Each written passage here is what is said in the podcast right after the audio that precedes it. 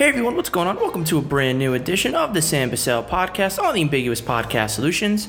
And right now, I'm going to be bringing you the latest and greatest going on around the world of Hollywood. Hope everyone is having a wonderful Wednesday so far, halfway through the week. A lot of stuff that I want to talk about on the podcast today. I'm going to be getting into the previewing San Diego Comic Con. It is officially back this week. It all starts tomorrow, Thursday, July 21st. I'm going to be breaking everything down from all the big Hall H panels that we're going to be getting, all the potential announcements that we could be getting this weekend for Marvel, for DC, and so much more. I'm also going to be getting into some trending trailers that have come out both for anticipated movie and TV shows that are set to come out in the next couple of months. Also, going to give you the weekend preview and so much more. But the first thing that I want to do talk about and moving into movie news first is not to talk about, of course, a big television show or anything like that. There's Miss Marvel's done. There's nothing else kind of coming in the wings for Wednesday right now. So we're going to have a few weeks off for that. But in terms of movie news, there's a, definitely a lot of stuff to get into. And the first thing that I do want to talk about is the uh, official reveal and announcement that finally Dune Part 2 is beginning principal photography after a lot of anticipation and hype and, and wondering is Dune Part 2 going to happen? We got the announcement last year after the success of the first part that it is going to be happening.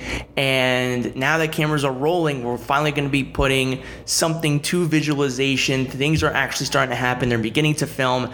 And we got a lot of big announcements that we kind of knew what was coming with a lot of the casting announcements, but we also got some some announcements and some details about some of the crew that is returning for this sequel, this second part of the story, and also talking about some locations that they're going to be filming in as well. So with the announcement, there was also a picture of a of a clapboard, a marker board that you see whenever they're beginning a scene. It kind of gives you the the clap sign, and it basically kind of helps indicate the scenes that they're trying to to to make. Basically, so whenever they go into post production, they have an idea of what the shot is, what what take it was, what scene it is, and so it's a, it's a very big detail. And so they had a picture of that, and it basically said part two, and it said long live the fighters. And I think for a lot of the Dune book readers who love the novel and the story overall, I think that gives an indication of where this second film is going to be going. And along with all these details, we also got the first synopsis for what this second part is going to entail. And this is what comes from Warner Brothers and the official Dune account. The follow up film will explore the mythic journey of Duke Paul Atreides, who has clairvoyant powers that may enable him to guide humanity to a better future. Now united with Chani and the Fremen, while on a warpath of revenge against the conspirators who destroyed his family, facing a choice between the love of his life and the fate of the known universe, he endeavors to prevent a terrible future only he can foresee.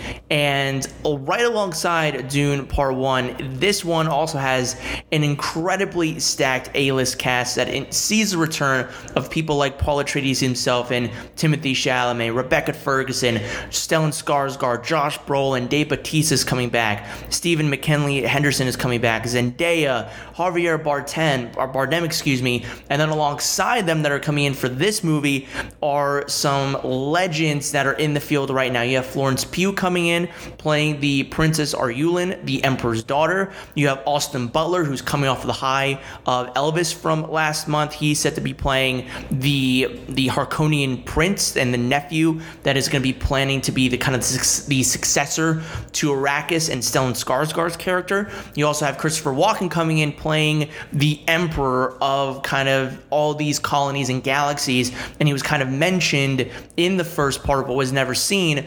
And Christopher Walken is going to be taking that part. And you also have Léa Seydoux coming in, who's playing a character in the, from the novel as well. And then of course you have cinematographer Greig Fraser, who is off the success of both the Batman and winning an Oscar for Dune. He's coming back for part two, and also you have Hans Zimmer coming back to do the score and won his second Oscar in his illustrious career for the work that he did in the first part. So everyone is kind of coming together once again to make this film and I think that is that's kind of unique because uh, even though this is again a the second half of a of a big story, whenever you you start a new chapter and create a new film, sometimes you'll have people that are coming in that maybe the schedules don't aren't able to line up, and they're not able to come back to work on certain craft departments. But being for but for Denis Villeneuve to get everybody back to this to this film, I think is able to deliver some kind of consistency in the look, in the style, but also being able to expand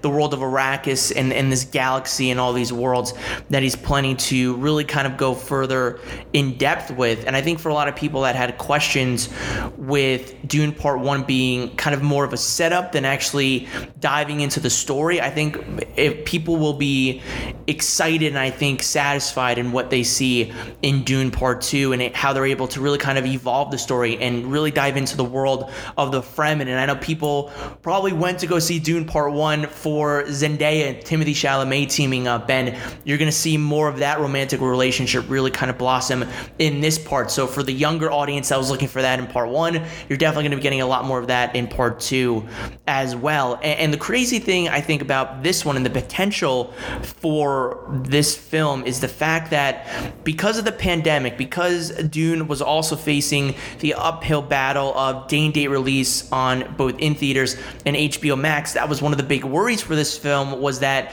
it was already kind of a huge risk. A lot of these adaptations of, of sci-fi novels, of novels in general that aren't really based off of franchises but have the potential to do something, it, it might not do as well. And Denis Villeneuve is somebody before Dune and even before, really before Dune in general, he didn't have a lot of box office misses like Blade Runner 2049 was a huge box office bomb, but it was a, a, an amazing movie, and some argue it to be more superior than the, the sci fi classic that was the first Blade that Ridley Scott did. Then he did films like Sicario and Arrival, Prisoners, and those were smaller films. Arrival was a big Academy Award contender, but it didn't blow up the box office. And so I think there was a lot of a lot of nervousness going into Dune of can this make the money so that they're able to do the part two and fully realize this story that is so big and vast and was always preached on for being unadaptable. Yet Denny was able to have the vision and the foresight to craft something that is able to be on the big screen. There was a lot of, of pessimism going on, and there was a lot of, of skeptics. It, can it actually work? And I don't think people doubted that it would be great because Denis Villeneuve is somebody who really consistently makes phenomenal big screen anticipated movies that you need to see on the biggest format possible. None of that was in question. It was just about can the finances recuperate that?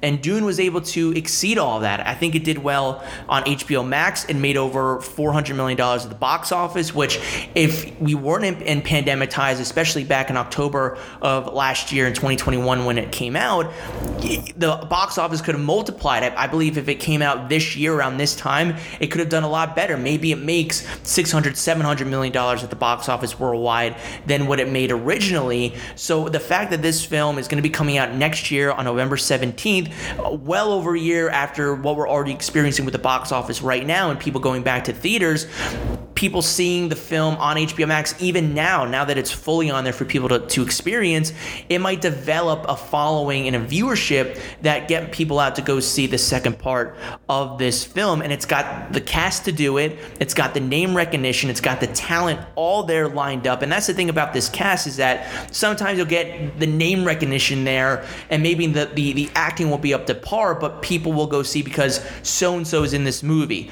But when you look at the cast for this film, it's got the name brand, but the talent is backed up. Timothée Chalamet, fantastic actor. Rebecca Ferguson, Zendaya has now proven to be a fantastic actress. Dave Bautista has proved to be a really good actor. Stellan Skarsgård is somebody who you don't even need to question how good of an actor he is because he's that good and has been around for a long time. Florence Pugh is one of the best actresses in the game right now. Austin Butler is now fully kind of coming to his own and people recognize him on a bigger level than he was prior to, to being in Baz Luhrmann's Elvis. You know who Christopher Walken is, and you know the talent that he can bring to any film, both weird or straightforward. You know he's going to bring it every single time, and they're going to be here to fully realize Denny's vision. That think all this is just going to come together and really knock it out of the park and deliver something truly, truly incredible. And I think especially since they filmed the first one before the pandemic, now this one's still kind of on the tail end of the pandemic, but a lot of the restrictions for COVID have kind of lessened. The bubble restrictions are still there, but they're not as tight as they were the last couple of years. They're going to places like Budapest, Abu Dhabi again, Jordan again, Italy to film this. So it's going to be another extravagant, multinational, international shoot that they're going to do filming at all these practical locations. And, and that was one of the reasons why the first Dune is, I think, so special is that you had the visual effects, but all of it was pretty much practical on a, on a big, major scale. And we're going to continue to get that with this second part. So there's a lot to look forward to with this, getting the entire crew back and all the crafts departments, getting the, the almost the entire cast that needs to be in this movie while also adding some stellar new cast members for these amazing roles as well. I think is going to deliver something truly spectacular with this film. And if, again, for book readers who know what the second part will entail, I think for a lot of people that haven't read the books, are looking for need a little bit more action, want some more high stakes involved with the second part, I think you're going to see that fully realized in this second part of Dune. So, what do you guys think about Dune Part 2 finally going into principal photography? We're finally getting this film. It's going in front of the cameras. Uh, again, footage is being locked in, ready to go, being edited, and we're going to be getting this film on November 17th of next year, which is going to be going up against the Hunger Games spinoff, The Ballad of Songbirds and Snakes, and the third Trolls, Trolls film. So that's going to be a very interesting box office weekend as of right now to look forward to next year. All right, moving on now to some trending trailers that have come out over the last couple of days. And the first one that I want to get into is for a highly anticipated film that is set to come out around the October window. And that, of course, is the teaser trailer for the final installment in this new revitalized trilogy or franchise restarter in Halloween and that is Halloween Ends, which is once again directed by David David Gordon Green. Jamie Lee Curtis is back as Laurie Strode, and the synopsis for this final installment is that it takes place four years after the events of Halloween Kills, which came out last year, and it showcases Laurie living with her granddaughter Allison and is finishing writing her memoir. Michael Myers hasn't been seen since Laurie, after allowing the specter of Michael to determine and drive her reality for decades, has decided to liberate herself from fear and rage and embrace life. But when a young man, Corey Cunningham, is accused of killing a boy he was babysitting, it ignites a cascade of violence and terror that will force Laurie to finally confront that evil or the evil she can't control once and for all. So that is a synopsis for Halloween Ends. And for me personally, I was a fan of the 2018 Halloween. I thought it was a, a great kind of revitalization, a great direct sequel to the classic Halloween from the 70s, and what was really kind of the kicker to this kind of slasher horror horror film that we all know in today's day and age. And it created a one of the great villains of all time in Michael Myers, an absolute icon. And so I, I we, we've had so many Halloween sequels throughout the years that are just absolute duds. But what David Gordon Green and his crew were able to do in 2018 2018 was bring Laurie back and bring it into the modern day and also bring some great new scares, have it be fun, but also kind of dive into the world of, of, of, of, of PTSD and what that night meant to her all these years later and how isolated she is. And I think it also was a great kind of generational story telling the, these three women that are from the same family and Laurie, her daughter, and her granddaughter. So the 2018 film I think was really fun. It also delivered some great laughs as well which is why I had so much excitement for last year's Halloween Kills, and that was a complete dud. I mean, it was everything that what I liked about the 2018 film, everything opposite of that is what I didn't like about last year's movie. I think it, it also tried to be too much in doing flashbacks to the original Halloween films and try to make it this mythology and all these callbacks that they, I think they were able to keep it simple and and and, and good and and okay in the 2018 film, where it was really just kind of callbacks to what Laurie was dealing with. This one, it was trying to include all these different characters that were all grown up from that first film, and I think it was too confusing. It was it was just too much, and there wasn't a lot of Laurie in the last film. It was more following the, the, this, this these town people that were trying to rise up against the hysteria of Michael Myers, and it just it just didn't work, and the kills weren't cool. It just wasn't the fun of the 2018 film.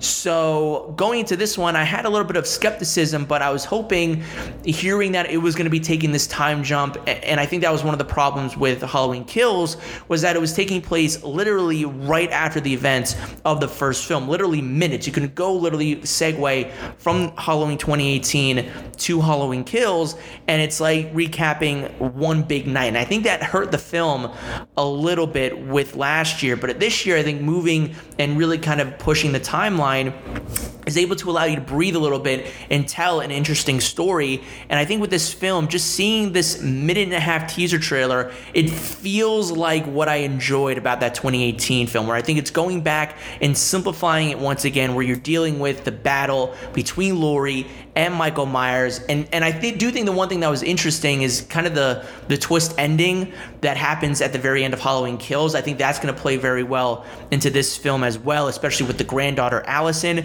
So there could be some things in here that go back to what you got you to this place in the first time in 2018. And, and I think this trailer does a really good job of that. I like kind of Laurie really kind of standing up to herself, like it says in the synopsis, against Michael. It seems like they're really going to be going somehow toe to toe with one another, and I think that's going to be really cool as well. So, so I think for a first trailer, I think it got people that like me that maybe were a little bit more skeptical of how this was going to end back on the side of, of looking forward to this film come October 14th. And I think it could be a film that does really, really well at the box office again because if you look at even Halloween Kills' performance last year, even though it got critically panned, it did really well in theaters. And and that was at a time where studios are still and they're still doing it today but more so with a lot of their big titles tinkering with it doing day and date release or streaming. It did very well at the box office grossing i believe 40 to 50 million dollars its opening weekend.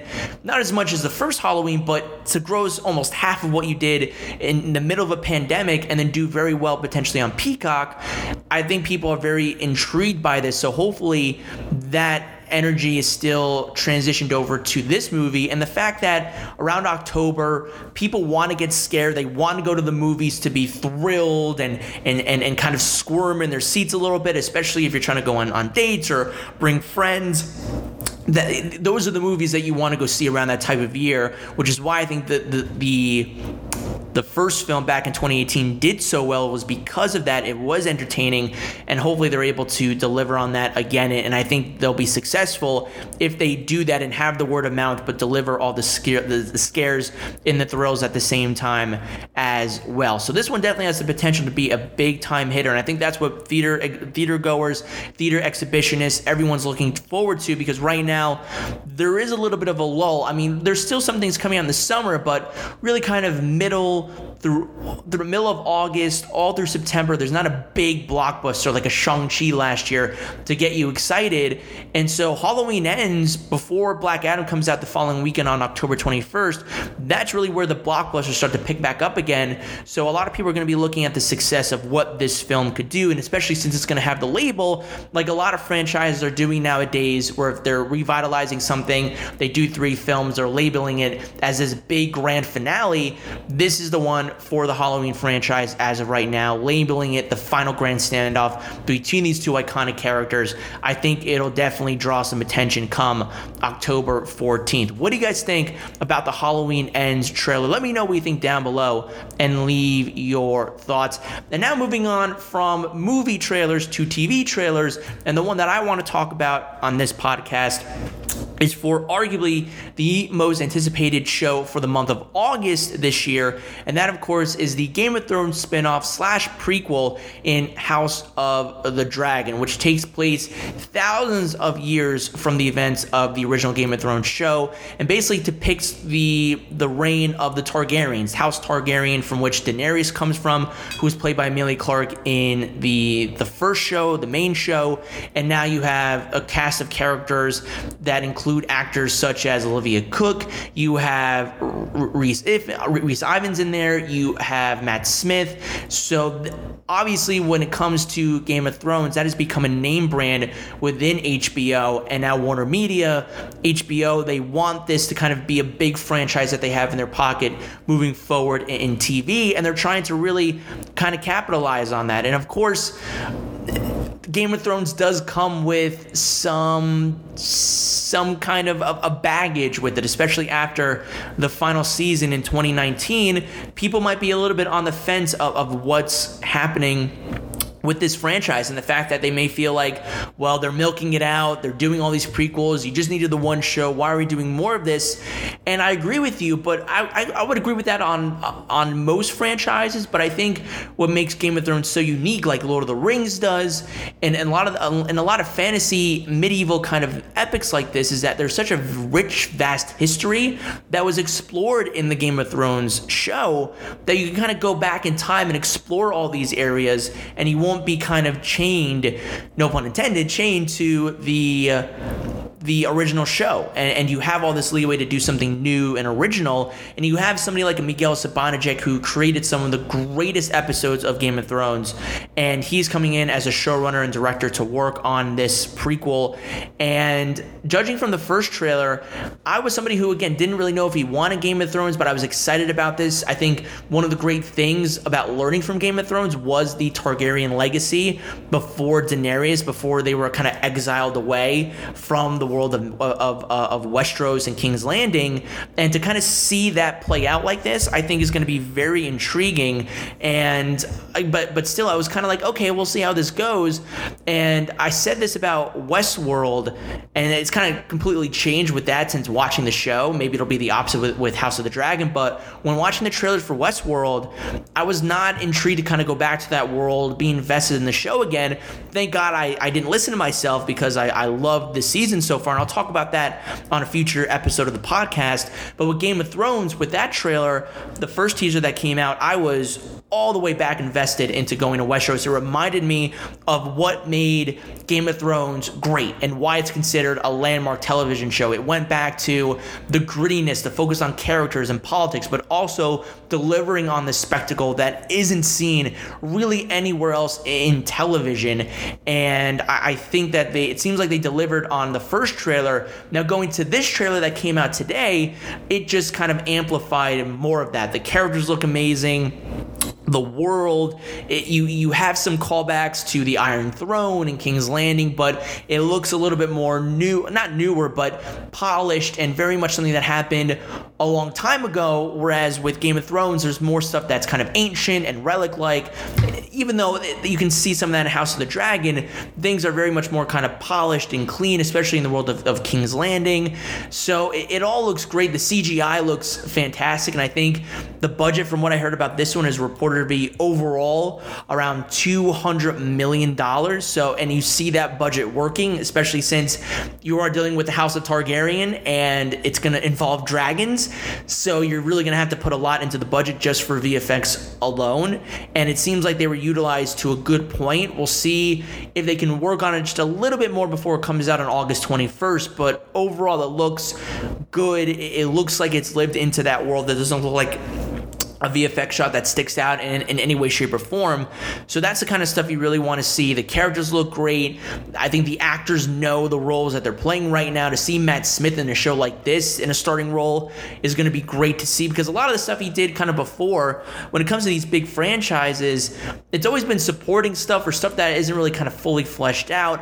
Hopefully, he get, he gets that with this show, depending on where it goes. It seems like we're, we're going to be dealing with multiple storylines like Game of Thrones did did, but also in, in newer, interesting ways that I'm very excited to see depicted in, in, in House of the Dragon. So overall, it, it, it sold me on, on what to think. And, and I think the big question is going to be are they going to be able to sell it on people that might have jumped off ship after the final season of Game of Thrones? So I think that's really where the big question is are they going to be able to get that viewership back up again for people that might be a little bit more on the fence? And, and again, I think this trailer can get people back onto the boat and, and, and, and going along with this show and this franchise because it is great. And listen, even though for some people that maybe didn't like the last season or two of the show, the show for a longest period of time was amazing, and there's a reason for that. And I think they're going to go back to the basics in delivering for why the show was what it was when it came out initially. So, what do you guys think about the trailer for House of the Dragon? Again, it's premiering on HBO, HBO Max on August 21st, so it's only a little around basically a month away. Today's the 20th of July, so it's literally right around the corner, a month or so away from premiering on the service. What do you think about it? Let me know down below and leave your thoughts. Now to move on to some additional items that I want to talk about on the podcast. And I want to turn to a two year anniversary that is officially, or, or not, not a two year, excuse me, a 10 year anniversary that is happening today. And it is the 10, the, the, the 10th birthday for the final installment in Christopher Nolan's Dark Knight trilogy in The Dark Knight Rises. And just a mere few days ago, it was the 14th anniversary for what is arguably the greatest comic book movie, one of the greatest films of all time, at least in my view, in The Dark Knight. So this is kind of the sweet spot where we kind of remember the greatness of what those films were. And for me, it's kind of crazy to think that The Dark Knight Rises is, is 10 years old. I remember when I first saw that film back in 2012. That was really the last midnight experience that I had going to a movie theater before they kind of shifted it away and they did more what we see nowadays, where it's six, seven o'clock preview times on Thursdays. Really, the last two times that I went to the movies for midnight premieres was for two Warner Brothers films in Harry Potter and Deathly Hallows Part 2 and The Dark Knight Rises. And they were both incredible experiences that I had. It, it, it was a film that had a lot of pressure on it. Again, it was coming off of uh, a, a film that stunned a lot of people, both with performances like The Joker with Heath Ledger, who posthumously won an Academy Award for Best Supporting Actor. It, it was a great film, so it, there was a lot of pressure to see if Nolan would be able to even match it or somehow exceed it. And while it, it never exceeds, it never exceeds The Dark Knight. It's still an, an, an, incredible film that really kind of brings together all the themes that I think Nolan wanted to say from his first film with Batman Begins to, to the conclusion of this movie, where it comes into the Batman being a, a symbol for all people. It's not just a man, and multiple people can kind of wear the suit and the cape, and about kind of uh, of, of, of social classes, the rich and the poor, and and, and, and policing, and, and what what happens after you win the uh, war on crime, kind of the peacetime that ensues, but letting your kind of guard down, terrorism. It all kind of came together. Everything he was trying to do for those three films, I think all those ideas were kind of brought together in a really in a really satisfying way. I I, so I have a, some issues with the exact ending, but I think again it, it goes to show the themes that he was trying to tell. He really drives home in the last ten or so minutes of that film, whether it's George Joseph Joseph Gordon-Levitt's character, who kind of gets the Easter egg, Easter egg named Robin, takes over the mantle of Batman, or whether it's it's Gordon getting the Bat single back, signal back, or Bruce Wayne kind of living out his life with Selina Kyle, plays by who is played by Anne Hathaway. It, it all kind of comes together where it's not just one person; it's the idea and how to kind of pass that on. And so I think that the ending of this this trilogy or this movie drives that home even more so, and it does a great job of kind of calling calling back to the original film or, or the first film in Nolan's movie with with with, with the the League of Shadows and Talia al Ghul and how Bane's a part of that. And so I think all that was really well done. And the villains in this one, while they don't exceed or match what Heath Ledger did, it's hard to do that. I think they were all really well done. I thought Bane was a really good villain. I think for especially I remember hearing when Nolan decided to make Bane the villain, knowing that the the, the, the comics character, especially in the animated show, of how Bane's portrayed, where he's just kind of human, but then he's somebody who takes a super venom serum and becomes this kind of steroid freak. How are they going to adopt that into what Nolan likes to do, where it's much more grounded in reality and feels real, like it's in the real world? How is he going to be able to do that? And he made him basically a mercenary, and he made him somebody who's already built up. He has the mask because of something that happened in his past, so he was able to kind of work it in, I think, really, really well. And I know people had an issue with the mask mask, the way that it that it, that his his his voice sounds and all that, you can't really understand him. But I still hear Bane quotes today just as much as I do with Heath Ledger's Joker. Whether they're mocking it or not, I don't know, but they're still very memorable quotes. So I think they did something right with the villain. And Tom Hardy does, I think, a really good job, especially since he's not moving his mouth, so a lot of his his acting is through expressions, and I think he does a really good job of that. And him and Bale together are awesome, and and I think there was a lot of pressure on Anne Hathaway, kind of taking on the mantle of Selina Kyle and Catwoman, and the fact that nobody had played that since the '80s with with Michelle Pfeiffer, or excuse me, in the '90s when Batman Returns came out with, with, with her, and she did a, great job. I think she was definitely one of the standout performances. She was somebody who you wanted to root for, but you didn't know which side what side she was playing on. Uh, the chemistry between her and Bruce were amazing. The only one that I think was kind of could have been worked up a little bit better just because of the big reveal that she's Talia al Ghul is Marion Cotillard. I think especially because a lot of these people like Anne and and Tom Hardy, Joseph Gordon uh, and, and, Marion Cotillard, they were all coming from Inception. So he, uh, Nolan was kind of mixing up the two cast together to bring this awesome ensemble. And seeing her kind of reunite with Nolan, I was excited to see what she was going to be.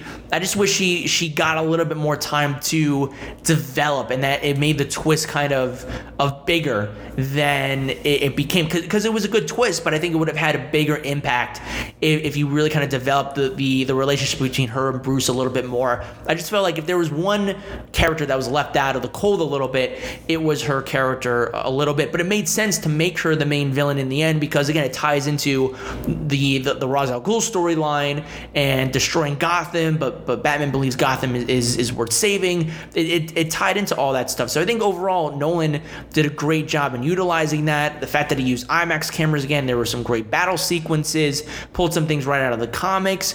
So again, overall, I just think that The Dark Knight Rises had a big hill to climb and it, it, it, exceeded it. Not in, in in great ways not over the top but it exceeded the expectations and i think delivered at least on on those expectations and delivered a really good time and an entertaining time and was was a part of, of what i consider to be a great summer season between the avengers and, and prometheus and ted and and the dark knight rises that was a really engaging entertaining summer to look forward to movies and The Dark Knight Rises was a big part of that. And and and I don't think Nolan is ever going to really kind of come back to these films. I, I just don't see him wanting to. I think he wants to do original ideas. And, and even though The Dark Knight Rises is really good, it definitely felt like Nolan didn't really want to come back to this franchise. I think even he didn't he never wanted to come back and do The Dark Knight, but he wanted to make something with the Joker.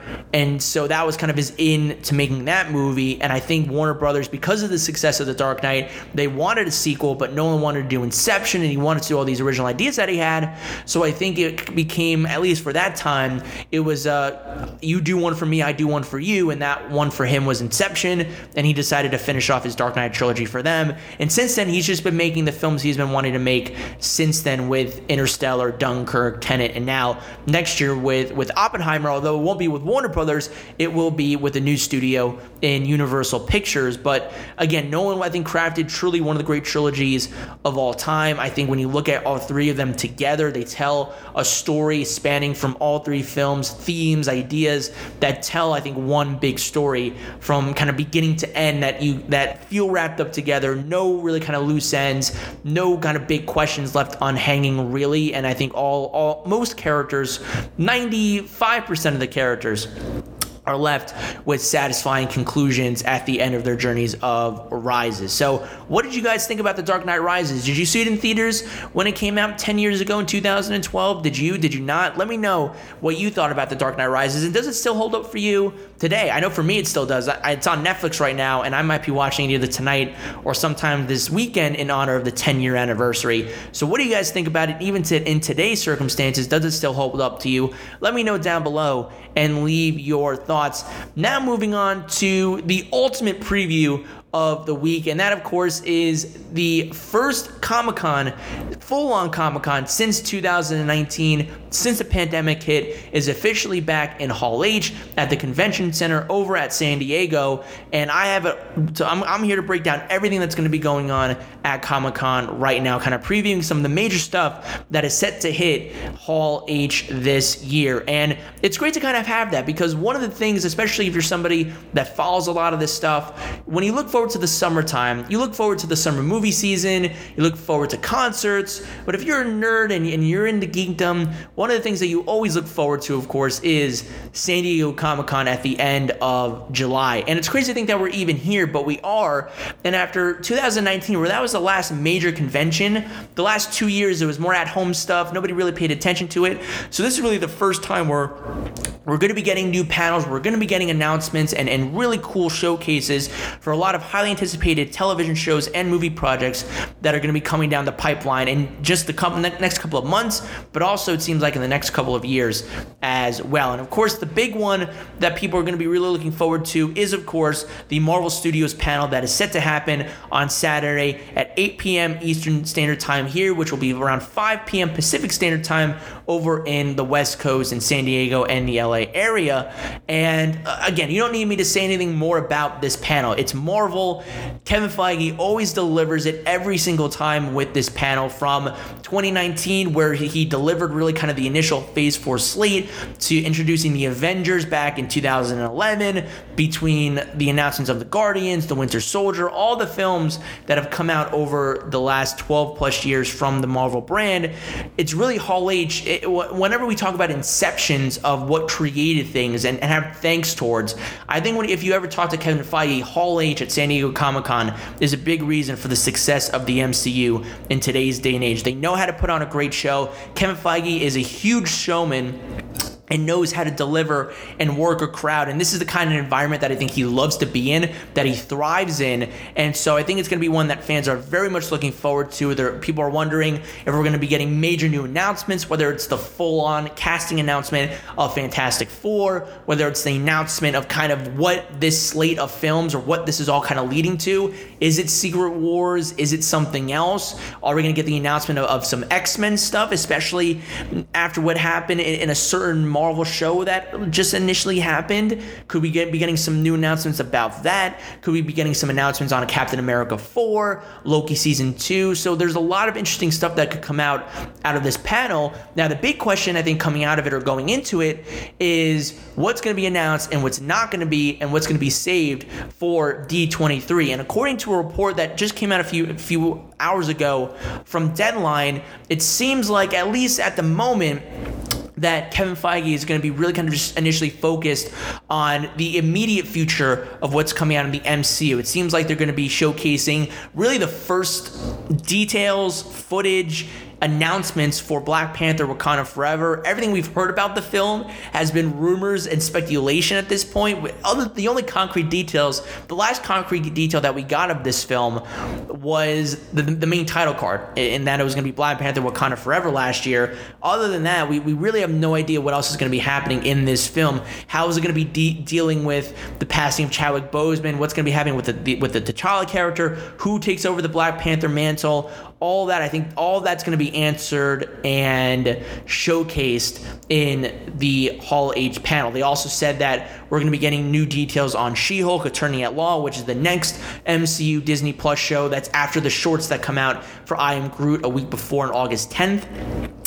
So it seems like that's going to be also there. Also, it seems like they, they, we could be getting Guardians of the Galaxy Volume 3 and also some potential stuff coming in the immediate future, like the Guardians Galaxy Holiday Special, or also in, in the case of something like maybe Ant Man of the Wasp Quantumania. It, it seems like it's going to be very immediate, and it seems like they could be holding off all the big announcements, the big reveals for D23. Now, I think there are going to be surprises that happen there because, again, Kevin Feige is somebody who loves to bring it. He wants people to get their money's worth when they go to Hall H, and so I don't think he's going to want to shortchange any of the audience members there. And I think this is a huge Hall H for the MCU in general. And you might be saying, "Well, Sam, how is that? They're they're a huge successful franchise.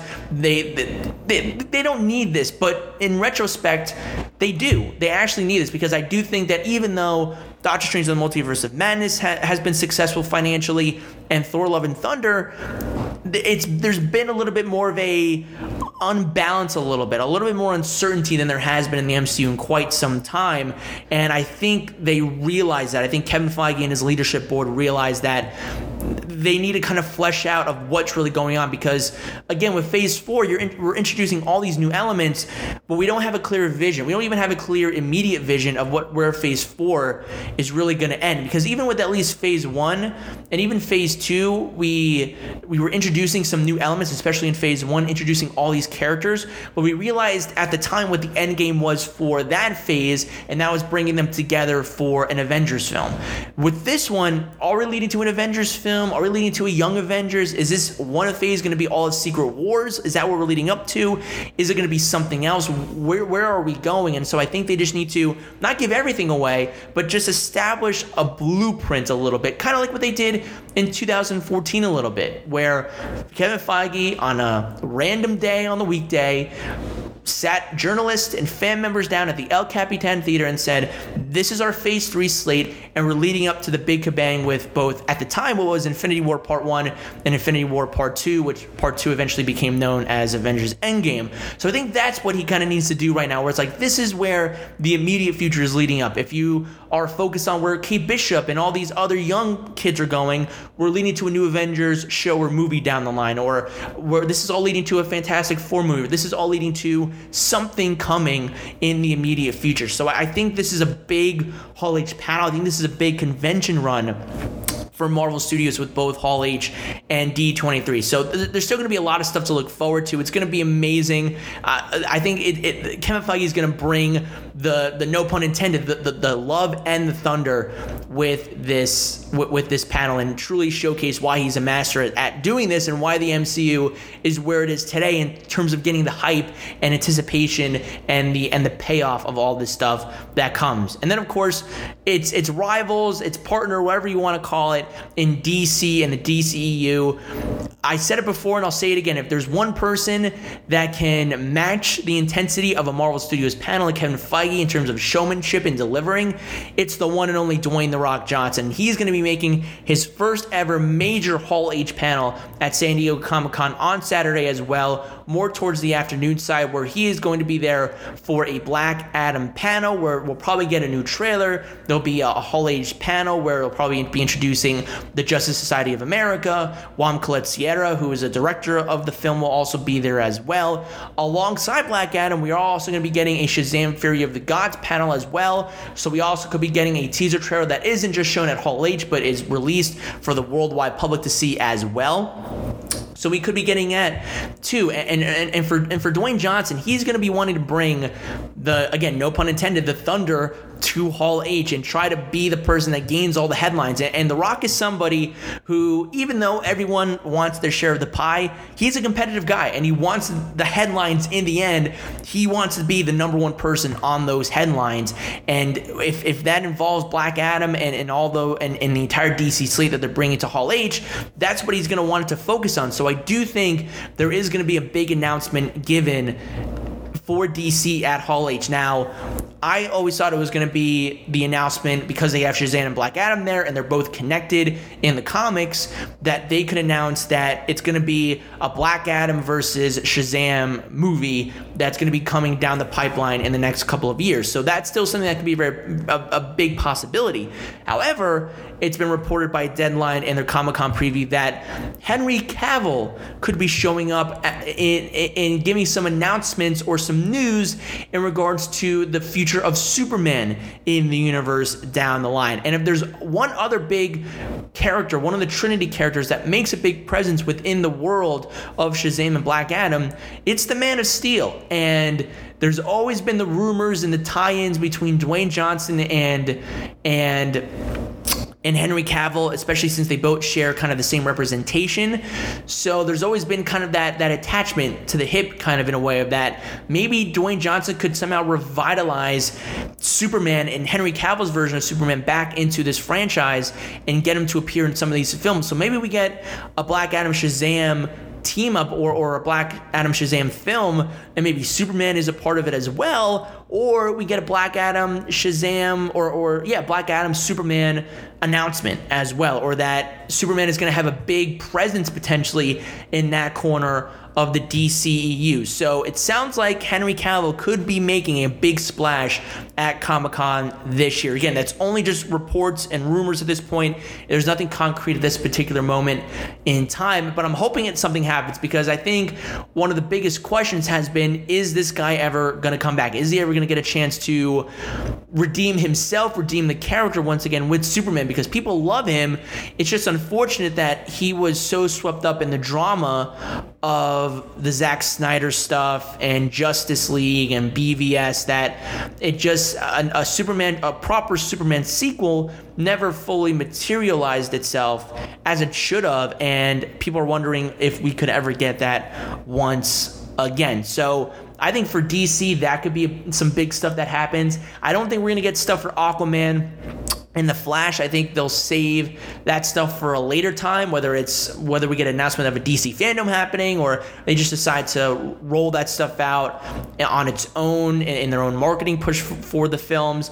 I don't think we're going to get that. I think they're going to focus on the immediate future of the DC franchise and focus on the two big films that they have coming out in the second half of 2022. But again, I think there is going to be a big announcement or two that is given there that is going to focus on the corner of Shazam and Black Adam because I think that is where the, the success, the the non-drama stuff is happening over in the DC uni- universe right now. That isn't also, of course, named Matt Reeves and the Batman, and that stuff is kind of its own thing as well. But I they're, they're still well into the pre-production stage and in the early process of making that sequel. So I'm sure the, well, the first time we might hear inklings of what's going to be happening in that sequel is sometime next year. But for right now, I think it's only about the focus on the two big things that are coming out in the end of this year. So that's with DC. And then, of course, the other two big things I think to look out for are House of Dragon panel and, of course, Lord of the Rings, The Rings of Power. I think Amazon, clearly, from what I've seen from pictures that from press that are already there, Amazon is already making the the big marketing boost for this weekend, and I think that you're going to be seeing that more so, excuse me, in the next couple of, of, of weeks because this is a huge investment for Amazon and they want to get as many eyeballs on it as they possibly can. And they're going to have a big panel in regards to Lord of the Rings and the Rings of Power. So we'll see where it's able able to go. I'm sure we'll get another full trailer in when it when it does debut on Friday.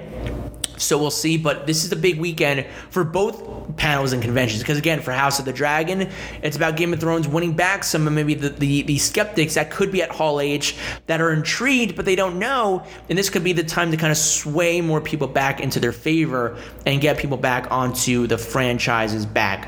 And then the last one that I want to talk about is the Dungeons and Dragons movie that is set to come out early next year. Stars Chris Pine, Michelle Rodriguez, Regé-Jean Page is in it, and I wouldn't be as interested in Dungeons and Dragons, but Stranger Things, I think for me and a lot of people outside of the culture have people interested in it at least. Whether we play it or not, that's something else. But I think the name Dungeons and Dragons carries a lot more weight thanks to the Duffer Brothers and what Stranger Things has been able to do for that game and the pop culture and how integrated it is into the Stranger Things storylines. And so for the movie, you have a stacked cast. I think it's going to bring some great fantasy elements, some great action as well. So the preview for that one, I wouldn't be shocked if we get something that is given to the the audience to see, not just in Hall H, but also in the worldwide view as well. And that's going to be really the first major panel that is set to happen tomorrow, and it's going to be the one that kind of kicks off Hall H in a big way once again after many many years away. What feels like many many years away, but it's only really been two years again since 2019. But for Comic Con, this this is big for them, and I've seen reports that they're going to have a lot of people mask up. You have to bring uh, proof of vaccination, take multiple tests. They're really going all out, and I think they want to bring people back. I think this is a great way to bring people and excite people, give something for, some, for them something to do during the summertime. I think it's nice that the studios are bringing stuff to San Diego Comic Con this year that they want to be included in it once again, and they're going to deliver for the fans who who have been away for so long and want a great experience. And I think they're, I think they're going to get it this year. And I think all the things that are going to be happening is going to be a great weekend, a weekend filled with a lot of news, a lot of surprises, a lot of things that to look forward to, a lot of new details on projects that are already in the can, but we know nothing about, like a Wakanda Forever. So I think it's going to be really exciting and really enjoyable. And uh, again, I'll be having and covering it all on the on the Monday or the Tuesday of next week once I do my podcast for that. So be on the lookout for that for sure when I kind of recap everything going on at San Diego Comic Con this year. But overall, what did you guys what do you guys think about this year's Comic Con? What are you looking forward to? Are you looking forward to the MCU panel or more of what DC's bringing in both Black Adam and Shazam? Let me know what you think down below and leave your thoughts. And the final thing that I want to talk about on the podcast today is of course doing my annual weekend preview, which is to go over everything coming out in theaters and also on streaming services alike. And there's really only one big film coming out this weekend, and we are kind of hitting the the quarter point of the summer movie season. Thor Love and Thunder was really kind of the last big, huge, anticipated title in terms of IP driven stuff that has come out. But there are still some kind of diamonds in the rough, some underdogs, and some films that could make a lot of noise. And, and one of them is coming out this week in the latest from writer director Jordan Peele in Nope, which stars Daniel Kaluuya, Keke Palmer, and Steven Yeun. And the basic premise that is given to us from IMDb and Wikipedia for this film that is very much obscure in plot details and anything that's really going on in the film.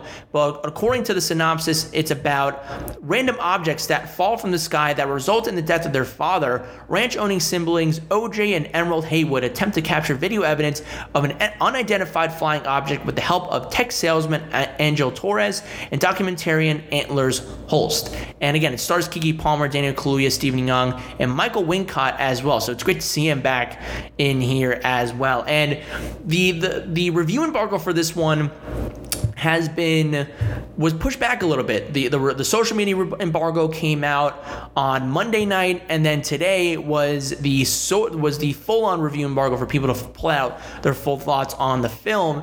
And usually, when you get films that come out this late, it's usually that they a don't want to uh, they don't want spoilers to get out there, and b it's usually that they don't think the film is good and they want to push the bad press as far as they possibly can towards the opening of the film's release, so they can at least get the opening weekend crowd out there without dr- driving people away from seeing it at the at the theaters and ruin their potential box office changes. So that's usually what happens when you push reviews so late. But it seems like overall that it is the the former with with Nope, and that it is just because of the reviews that this goes to the credit of Jordan Peele that he is at that point in just his third feature that Universal doesn't want any spoilers to get away from this film and that they want audiences to experience it as best as they possibly can on the big screen and see all the fun surprises that Jordan Peele has in store with us on this film. And of course, for Peele, I mean, Get Out is a phenomenal film. I really enjoy Us. So for me, I'm really excited for Nope. I really enjoy the trailers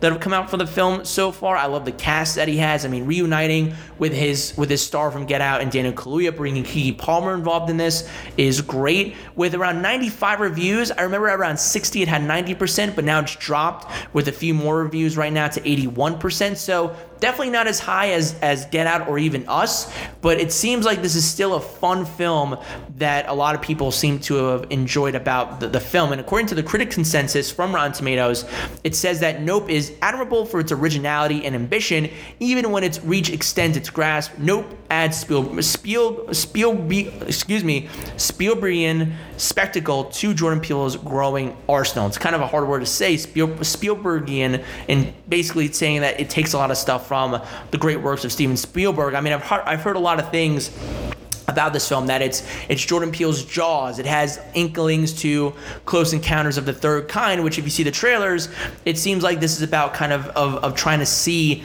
a UFO and it's about dealing with, with, with spectacle and wonder and the consequences of all that. So again, the trailers give some things into the, some of the plot, but it still seems like it's hiding a lot of stuff. So I'm really excited uh, about this film. Again, I, I really enjoyed Jordan Peele's last two films. I'm excited to see him just continue as a filmmaker, and it seems like he very much got a bigger budget for this film. He got Hoyte Van Hoytema to come in to do this movie, which is who is a mainstay for Christopher Nolan films and knows how to work IMAX cameras. And, and this film was was shot with IMAX cameras for the spectacle, so it really seems like he's upping his game, and I'm really excited to see what else he's able to do with this film. And also, what makes Jordan Peele so great is that he delivers spectacle, but he also delivers on commentary and these themes that are very very prevalent in today's day and age as well. So that's what makes him such a unique talent. And I think I'm sure Universal wants to keep working for him for as many years as they possibly can. It seems like this also kind of showcases what Jordan Peele was always known for before doing these kind of movies was his comedy aspect and his, and his comedic chops and timing. And it seems like this one continues to utilize those as well. So I'm really excited for this film. It's tracking at around $50 million right now. I think it could potentially over exceed, not by a whole lot. I don't think it's going to hit over $100 million, but I do think it could make anywhere between 80 to $70 million this weekend. I think it's over, it's going to over exceed expectations. I think Jordan Peele is becoming that kind of name brand where you go see a film because of the director. I think he could one day get up there where he's making seven, eight hundred million dollar grosses like a Christopher Nolan does. He, he's getting up there in the names like a Quentin Tarantino where you go see it because it is a Jordan Peele movie, not because of the cast, although the cast is not a benefit, but you want to see what kind of crazy, amazing ideas this guy has worked up. And he's earned that right. Even three films in, he's earned that right to really kind of ask that with what he's been able to just in two features prior to Nope. So I'm really looking forward to this one, excited about it. I'm going to try to see it on an IMAX screen right now in the biggest possible way. What about you guys? Are you guys excited for Nope? Are you going to see it? Are you not going to go see it? Let me know down below and leave your thoughts. And that's the only film coming out this weekend. It's a big one, but it's the only one coming out both on streamers and in theaters as well. Although the Gray Man is also coming out on Netflix this weekend. I did talk about it last weekend when it was set to hit around 400 theaters around the world. It's going to be hitting worldwide on Netflix tomorrow, so I'll definitely be watching it then, and I'll be giving my review over the weekend on that film, also on Nope as well. So again, a little light, but also very top heavy in both The Gray Man coming out on Netflix and, of course, Nope hitting the big screens this weekend. So, what do you guys think about this weekend preview? Let me know down below and leave your thoughts. And with that down and out of the way, that will do it for this edition of the Sam Bussell podcast. Once again, everyone, thank you so much for tuning in. Be sure to check out my channel for more content. You can check me out on Spotify, Apple Podcast, Stitcher, Radio Public, SoundCloud, and much more. Also, make sure to tune in onto the Ambiguous Podcast Solutions and be sure to check out the other amazing shows that are on there, such as You Mad Bro, the number one source to see what the internet is pissed off about on a weekly basis. Also, check out Goal Driven Professionals, geared toward improving client relations, return on investment, and customer acquisition costs for independent businesses and services. Also, make sure to check out The Daily Grind, a weekly motivational podcast with Kelly Johnson, giving you everyday tips and key takeaways on reaching your goals. Also, along the way, make sure to check out these other amazing shows on the podcast solutions, such as Wrestle Addict Radio, Fretzelmania Podcast, and Midnight Showing. You can check these out and so much more on the website, ambiguouspodcastsolutions.com, also on Facebook and Twitter at Real Ambiguous. And if you want to check out KNB Treehouse, use the coupon code Ambiguous. Also, when you get a chance, make sure to follow me on social media. You can find me on Twitter at Bussell Samuel. It's B U S S E L L S A M U E L, and also on Facebook at Sam Bussell. Also, you can check out my YouTube channel at the Sam Bussell Podcast. So once again, everyone, thank you so much for tuning in, and until next time, keep on screening.